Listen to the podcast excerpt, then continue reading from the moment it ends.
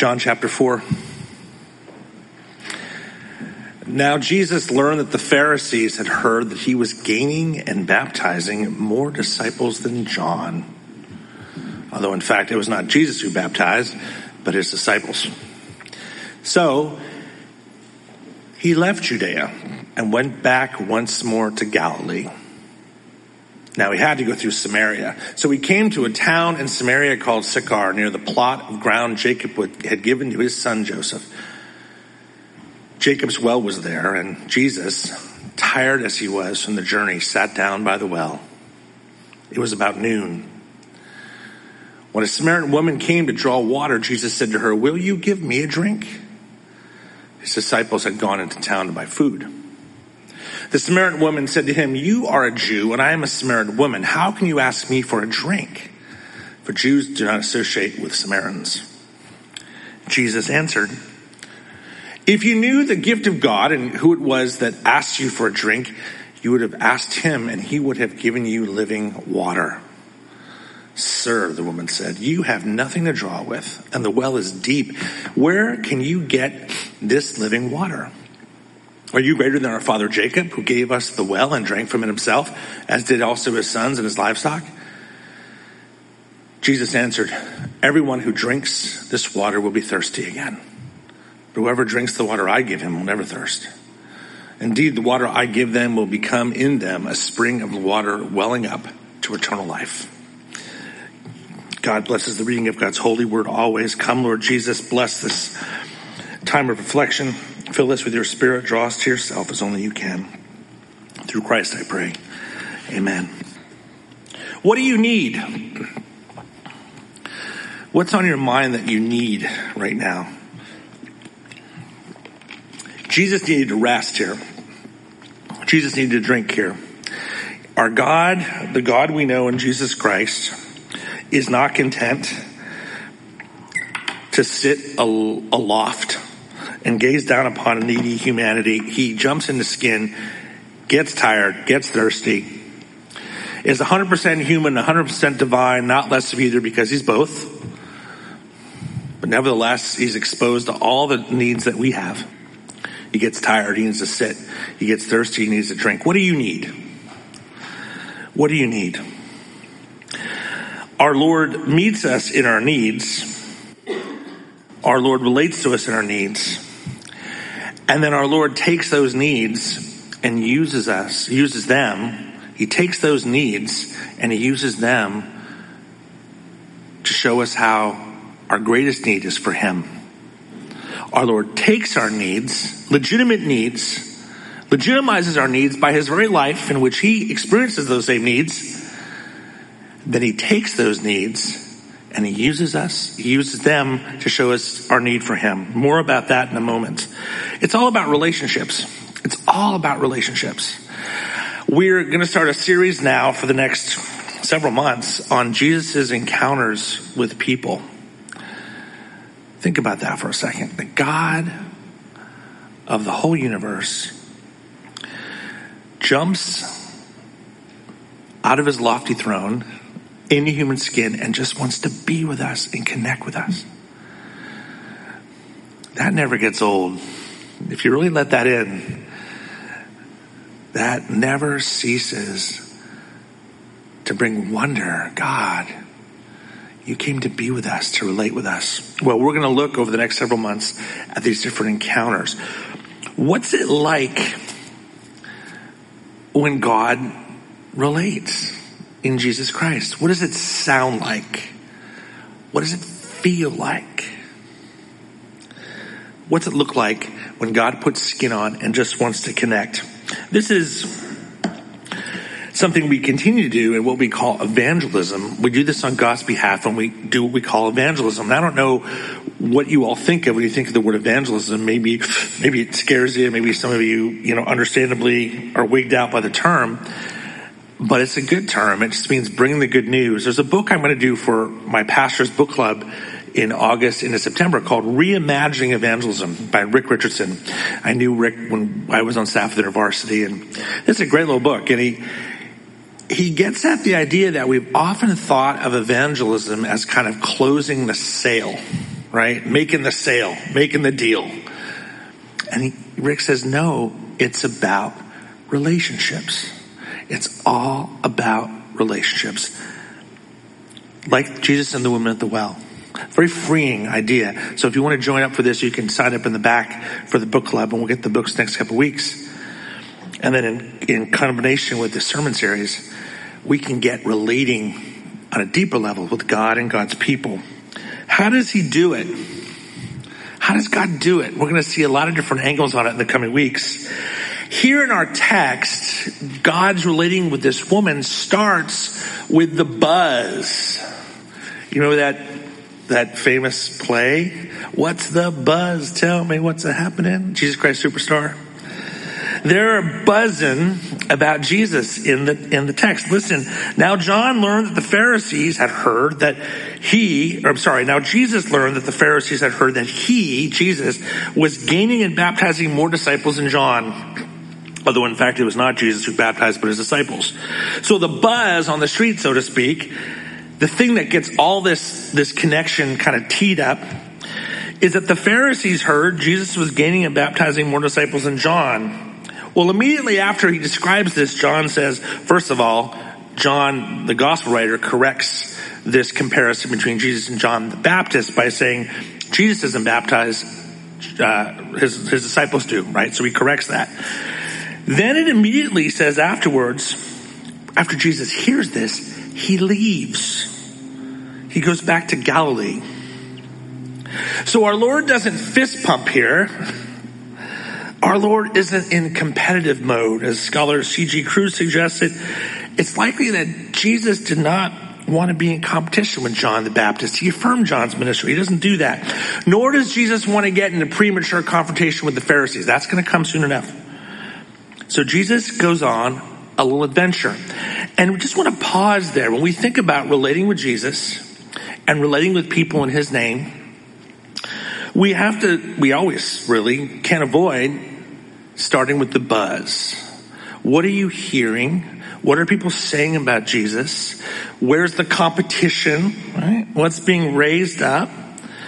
And we can relate with that. We can relate with what happened in this text here because we too hear stuff on the street about how people are responding to Jesus and how the church is compared to this and what people think about the church and, and in Jesus' name and how people are responding to that and what the Pharisees are saying now, right? And, but like in our text, it's imperative that we don't respond to the buzz, that we respond to the Lord. The Lord doesn't let the buzz about what people think about what he's doing make him jump in or, or get into a counter argument about what's happening. So we may want to respond to the buzz going on in the world by getting into an argument with somebody and defending Jesus. And Jesus may say, like he leaves for Judea here, he might say, you know what? Come with me. Step out of there for now. I'm going to leave Judea for Galilee. Come with me. Don't, don't get in an argument. So respond to the buzz with Jesus. Let Jesus lead you and how to respond to whatever is floating out there. Another time, we may want to respond to the buzz or whatever is being said about Jesus by running away and taking a nap. And Jesus will say, no, go sit next to that guy, that contentious guy in your meeting and get ready just to be with them and I'll give you the words to say. So we want to let Jesus determine how to respond to whatever is buzzing out there, not just our own reactions. And our, in our relationship with Jesus, we never know where he might take us in that response. Here, it says he had to go through Samaria. So he came to a town in Samaria called Sychar, and there's this woman, Samaritan woman, at the well. And she, he says to her, will you give me a drink? The Samaritan woman said, you are a Jew and I am a Samaritan woman. How can you ask me for a drink? So there's a lot going on here in the background. You got into the background to get how dramatic this is. The Assyrian invaders who took over northern Israel in the 8th century BC, they re, they took the Israelites out and they repopulated the northern kingdom of Israel with outsiders. So imagine if an invading force came into Mukilteo, yanked us out, and replaced us with a whole bunch of other people and then years later, we were allowed back. You could imagine there'd be some tension between us when we return and the people who some invaders repopulated this area with years earlier. Well, that's the Samaritans. They were the ones who were brought in to replace the people who were yanked out. The Samaritans were the people the Assyrians put there after they yanked the Israelites out. When the Israelites returned, were allowed to return, under the Persians, there was tension between the Assyrians and the Samaritans.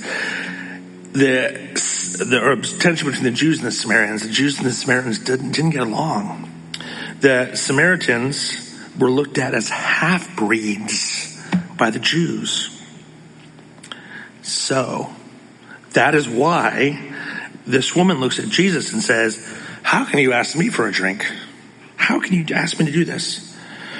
Jesus, God in the flesh, is breaking a taboo here. He dares to talk to this Samaritan. You didn't do that. You just weren't supposed to do that.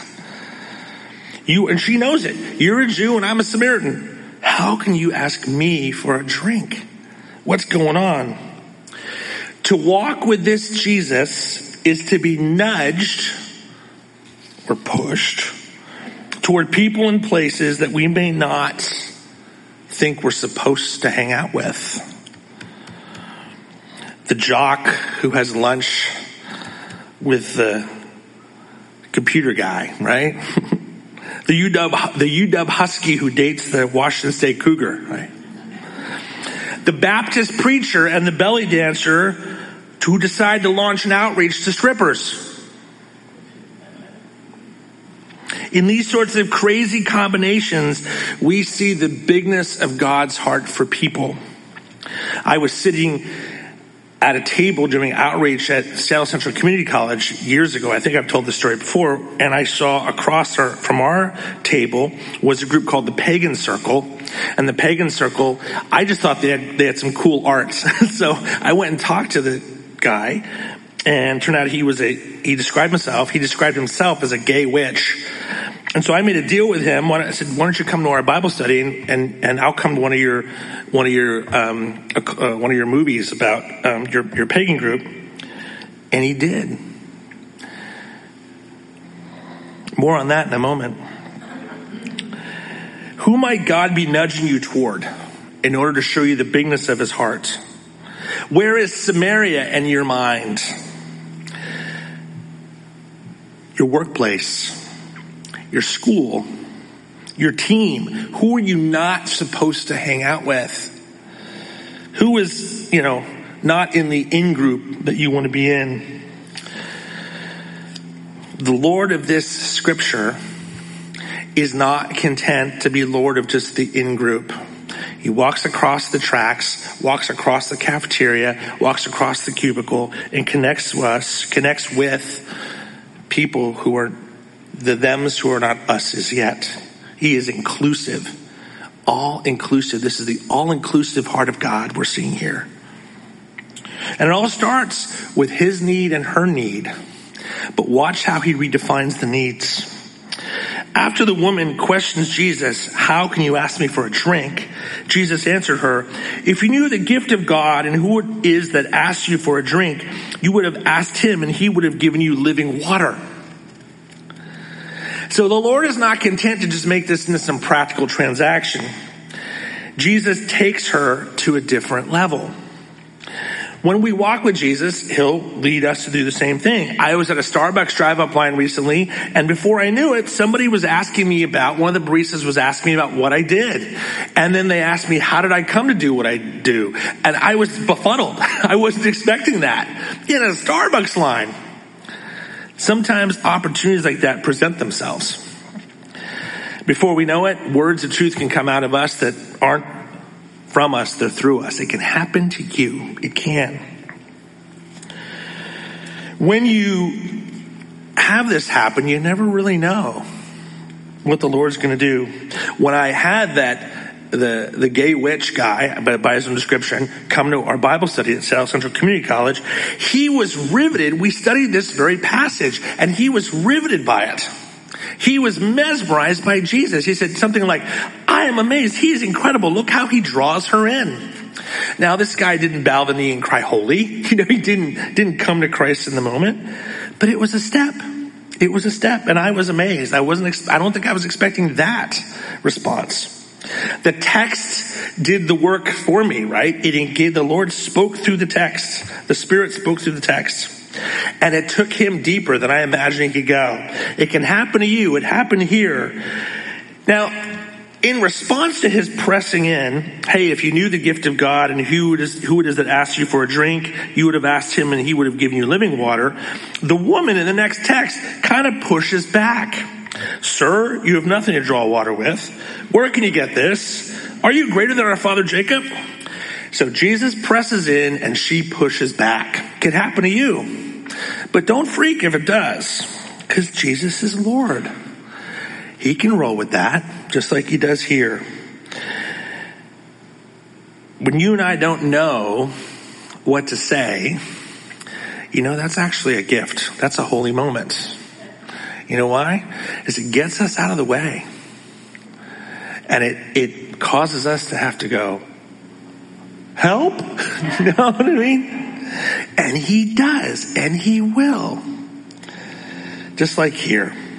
He always has an answer, you know. Now, sometimes the answer might just be silence, or it might be, let me go think about that. let me go pray about that. Thank you for asking that. You know, sometimes that really is part of our witness, that we don't just traffic in answers, we traffic in relationships. Ooh, the spirit we don't just traffic in answers we traffic in relationships so sometimes the response is you don't know what to say the Lord just may want you to keep the relationship going, i.e., hey, let's meet here next week at 12 o'clock. I'll think about that this week and we'll come back and we'll talk some more. You know, preserve the relationship, right? Sometimes that's the answer. Preserve the relationship. Sometimes though, he'll give you the words right in the moment, like he speaks here. He can do that.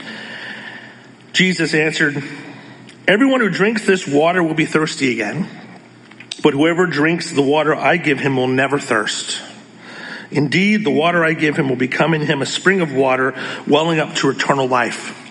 So you see what he does here. He's starting with their needs. We need water. That's what I said. What do you need today, right? We all need something. We need water. We need a drink. Those are legitimized. That's very legitimized here. I need a nap. I need rest. That's legit. Okay.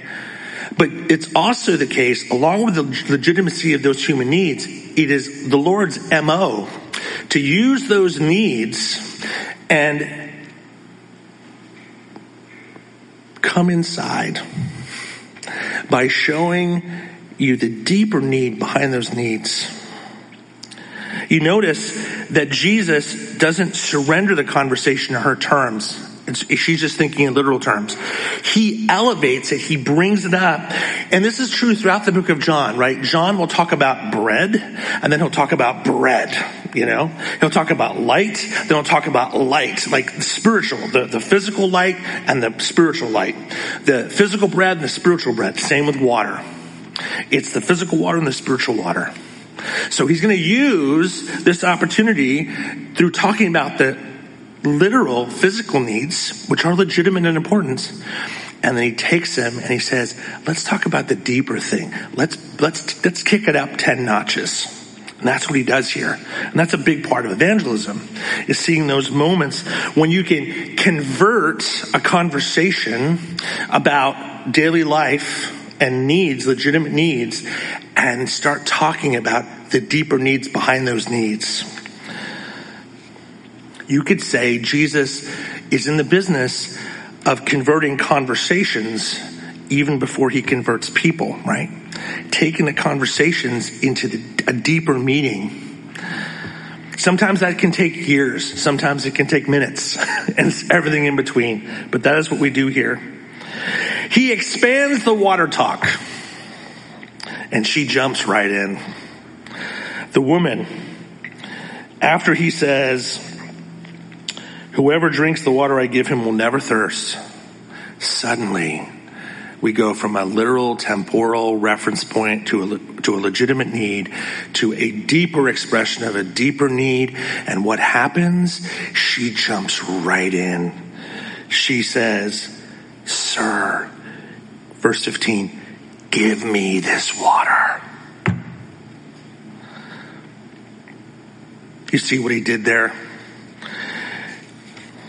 He drew her in through her temporal need and showed her a deeper spiritual need by his power. That is what he does. He does that here. He does that still here. This is what we do. When Jesus meets us, he awakens us to needs we didn't even know we had. Maybe we start out thinking, I need a friend. And we do, we all do. But then Jesus meets us and takes us and says, you don't just need a friend, you need intimacy, you need forgiveness, you need grace, you need acceptance. He kicks, he comes into that need and renovates it and expands it and makes it bigger. Maybe parents start out just wanting to learn to be better parents. That's good. We're all working on that, right?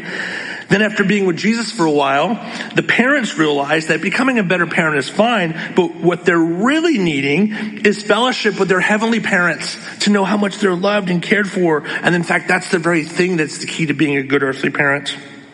We come to him looking for this or looking for that, and we're invited in that to let Jesus show us what we really need coming through those legitimate needs and showing us the deeper need behind them.